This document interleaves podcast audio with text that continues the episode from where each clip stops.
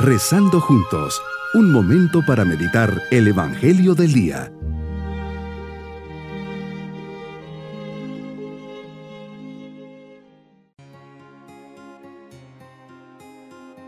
Hoy, 29 de agosto, memoria del martirio de San Juan Bautista, preparemos nuestro corazón para nuestra meditación el martirio de San Juan Bautista, el precursor de Jesús, en el calendario romano es el único santo del cual se celebra tanto el nacimiento 24 de junio como la muerte producida a través del martirio.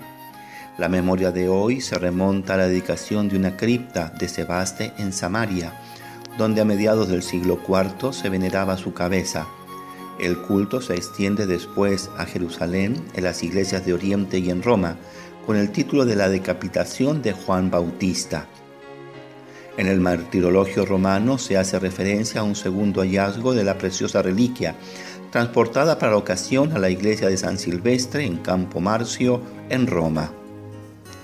Estas pocas referencias históricas nos ayudan a entender cuán antigua y profunda es la veneración a Juan el Bautista.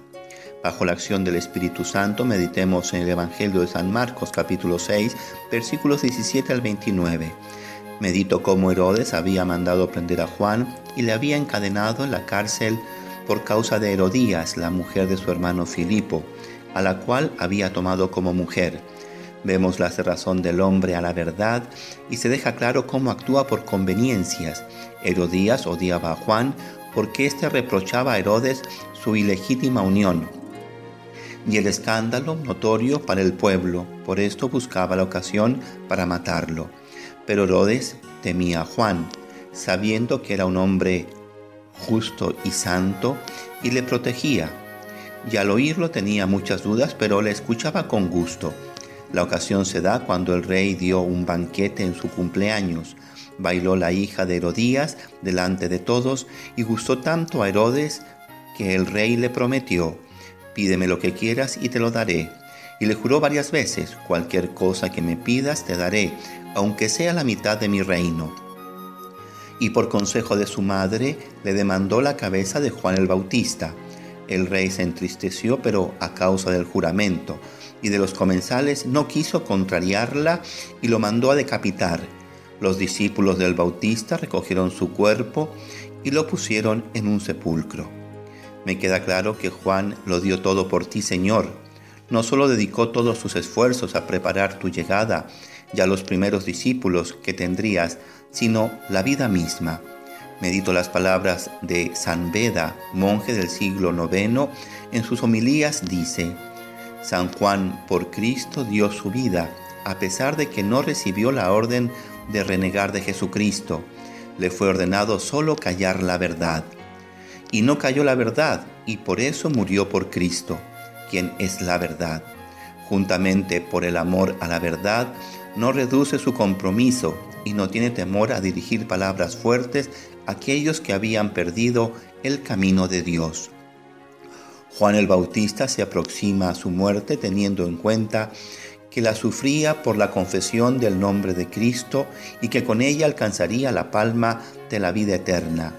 Bien lo dice el apóstol, Dios os ha dado la gracia de creer en Jesucristo y aún de padecer por Él. El mismo apóstol explica en otro lugar por qué sea un don el hecho de sufrir por Cristo.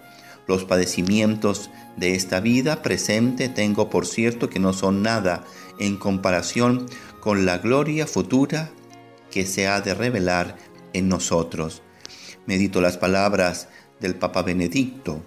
Veo en San Juan Bautista esta fuerza en la pasión, en la resistencia contra los poderosos, contra aquellos que tienen su conciencia dormida y deformada, que ya no saben qué es bueno y qué es malo. Me pregunto, ¿de dónde viene esta vida, esta interioridad tan fuerte, tan recta, tan coherente, gastada así completamente por Dios y preparar el camino para Jesús?